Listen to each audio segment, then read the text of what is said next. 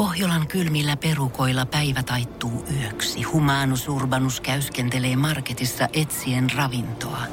Hän kaivaa esiin Samsung Galaxy S24 tekoälypuhelimen, ottaa juureksesta kuvan, pyöräyttää sormellaan ympyrän kuvaan ja saa näytölleen kasapäin reseptejä. Hän on moderni keräilijä. Koe Samsung Galaxy S24. Maailman ensimmäinen todellinen tekoälypuhelin. Saatavilla nyt. Samsung.com. Voise.fi. Viihde ja ilmiöt. Euroopassa eletään aika poikkeuksellisia aikoja tällä hetkellä. Ensin oli pandemia ja sitten kun siitä luultiin, että nyt siitä ehkä voidaan vähän huokasta helpotuksesta, niin sitten Venäjä hyökkäsikin Ukrainalle ja sota tuli ihan, ihan naapuriin. Mutta poikkeuksellista on mun mielestä myös se, että miten nopeasti muu Eurooppa yhtenäisti rivinsä siinä vaiheessa, kun Venäjä hyökkäsi. Se tapahtui jotenkin ihan lähestulkoon yhdessä yössä, kuinka yhtäkkiä olikin yksimielisyys kaikista pakotteista ja, ja muusta, niin europarlamentaarikko Alvina Alametsä, miten vaikkapa ilmastonmuutoksen suhteen löydettäisiin tämmöinen samanlainen yksimielisyys? Pitäisi ehdottomasti löytää, koska totta kai ilmastokriisi on ihan yhtä vakava turvallisuuskriisi kuin mikä tahansa muukin. Totta kai nyt huomio on paljon Ukrainan tilanteessa. Siellä kuolee siviilejä ja siellä on sotatila ja Venäjän täysin, täysin järjetön hyökkäys käynnissä. Ja nyt EU on keskittynyt paljon voimiaan siihen. Mutta tämä ei ole mikään tekosyy tietenkään luovuttaa tai hidastaa ilmastokriisin torjuntaa millään tavalla. Luuletko että, että nyt kun kaikki on vähän niin kuin samalla puolella, niin olisiko tämä semmoinen vähän niin kuin käänteen tekevä, että nyt tästä eteenpäin saatettaisiin ehkä jopa olla yhtenäisempiä päätöksenteossa? Kyllä mä toivon niin. Mä itse tosiaan toimin ulkoasiainvaliokunnassa täällä Euroopan parlamentissa ja sitten toimin myös turvallisuusvaliokunnan koordinaattorina. Ja on totta kai ollut sitten aika keskeisesti tekemisissä näiden nykyisten pakotteiden ja muiden toimien kanssa. Ja äh, ihan ensi alkuun pelkäsin, että saadaanko tästä mitään EUn yhtenäisyyttä, koska äh, kuten, kuten varmaan kaikki tietää, niin on semmoinen klisee, että EUssa ei ole yhteistä ulkopolitiikkaa ja maailmanjohtajat ei tiedä, kelle ne soittaa. Mutta kyllä tällä hetkellä aika monille Ursula von der Leyenille, Macronille ja muille soittaa ja saa yhtenäisiä vastauksia. Ja mä itse ajattelen, että totta kai tämä kriisi on paljon yhtenäistynyt EUn ulkopolitiikkaa, ollaan oltu monessa asiassa yhdessä rintamassa ja, ja se on edennyt nopeammin kuin kuvittelikaan.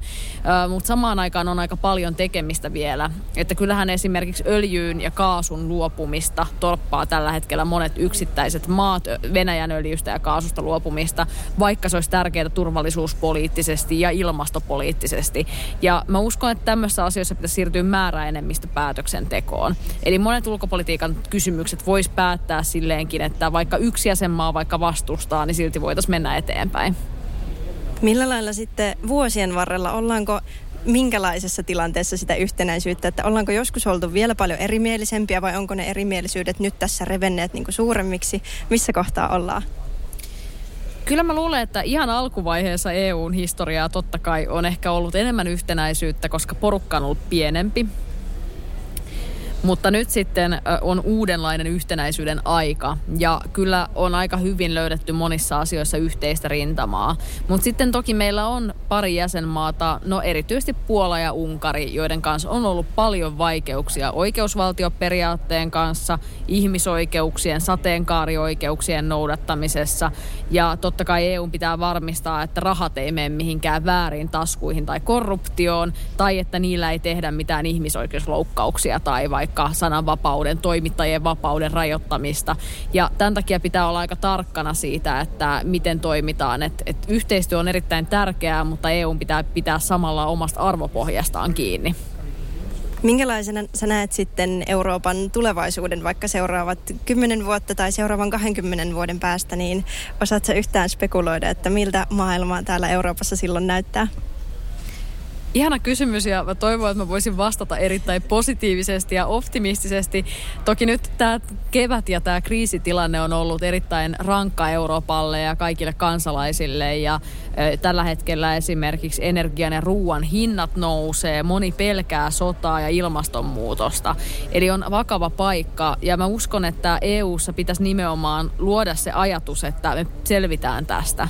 Ja me tehdään kyllä parhaamme sen eteen monella tavalla, että nämä kriisit saataisiin selätettyä ja ettei vaikka nuorten tarvitse samalla tavalla pelätä ja olla ahdistuneita tästä tilanteesta, kun aikuiset ei tee riittävästi. Eli tämä on niin kuin mun mielestä tärkeä asia, että pitää luoda sitä uskoa ja ajatella, että ehkä nämä kriisit ei kuitenkaan ole, ole ikuisia, vaan kyllähän nämä kriisit on ihmisten luomia. Putinin järjetön hyökkäyssota on poliittinen päätös ja se, että ilmastokriisi tulee ja sitä ei ole torjuttu, on poliittinen päätös. Mutta liian myöhäistä ei koskaan ole. Onko nämä nykyiset tavoitteet ja suunnitelmat sitten sun mielestä tarpeeksi kunnianhimoisia tai riittäviä siihen, että tuommoinen optimistinen skenaario saataisiin toteutumaan? Ei mun mielestä vielä. Eli monesti on käynyt itse asiassa niin, että tämä parlamentti on ollut jossain asiassa ympäristöpolitiikassa ja luonnonsuojelussa, ilmastokriisin torjunnassa määrätietoisempi kuin lopulta jäsenmaat on ollut. Tämä on koskenut päästötavoitteita muun muassa.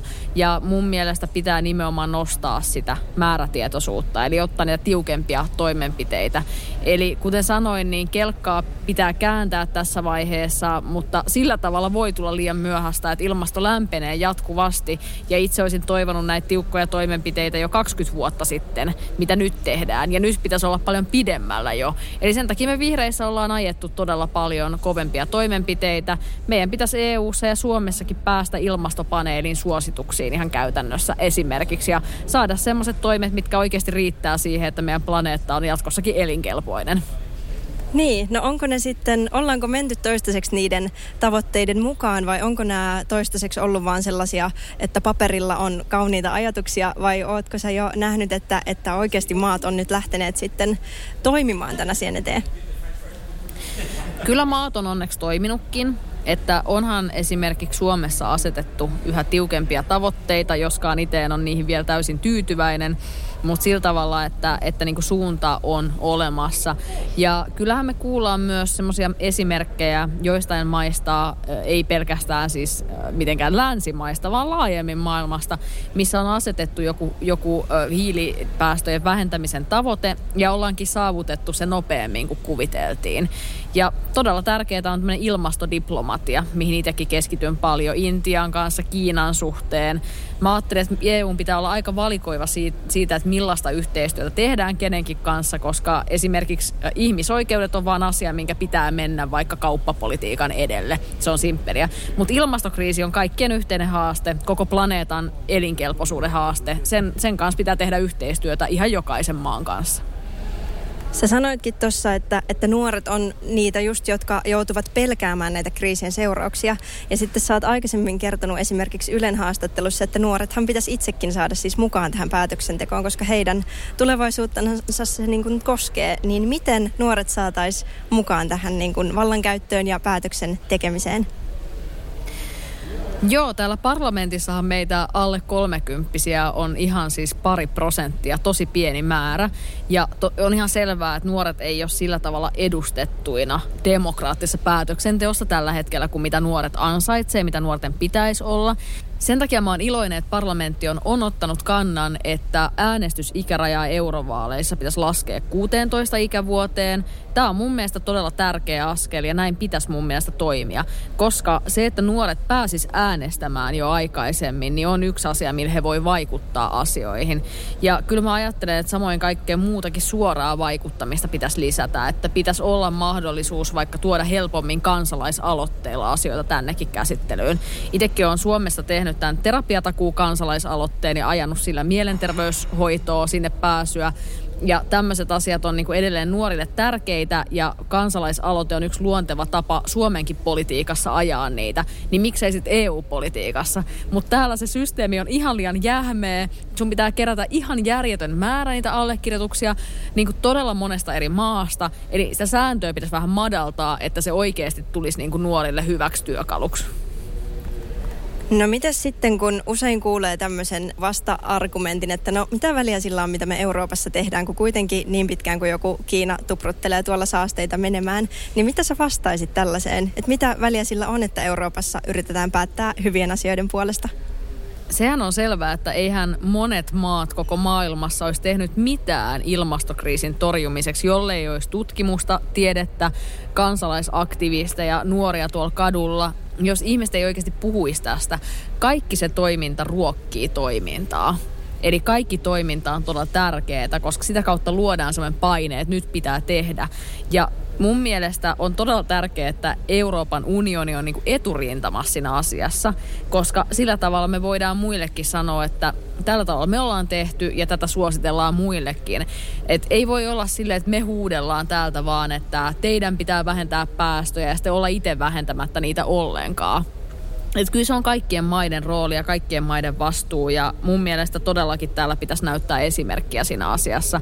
Meillä kuitenkin keskimääräinen hiilijalanjälki on todella paljon suurempi kuin monissa globaalin etelän maissa, että meillä on ihan käytännössäkin tekemistä. Täytyy myös muistaa, että ilmastokriisi ja luontokato ei mitenkään rajoitu jonkun valtion rajoihin ja ne syytkin on tavallaan ylivaltioiden. Esimerkiksi kun katsotaan suurimpia päästöjen lähteitä tässä maailmassa, niin kyllähän siellä keikkuu Yhdysvallat, Kiina, mutta kolmantena lehmät. Eli kyse on niin kuin myös siitä, että miten me tuotetaan ruokaa, millä tavalla me eletään. Ja ne on niin kuin asioita, mitkä ei sitoudu mihinkään valtioon yksinään, vaan tarvitaan tavallaan koko maailmanlaajuisia toimenpiteitä, että mennään siihen kestävämpään suuntaan. Ja tätä me vihreät täällä muun muassa ajetaan. Voise.fi. Aikasi arvoista viihdettä. Tiedonjano vaivaa sosiaalista humanus urbanusta. Onneksi elämää helpottaa mullistava työkalu. Samsung Galaxy S24. Koe Samsung Galaxy S24. Maailman ensimmäinen todellinen tekoälypuhelin. Saatavilla nyt. Samsung.com.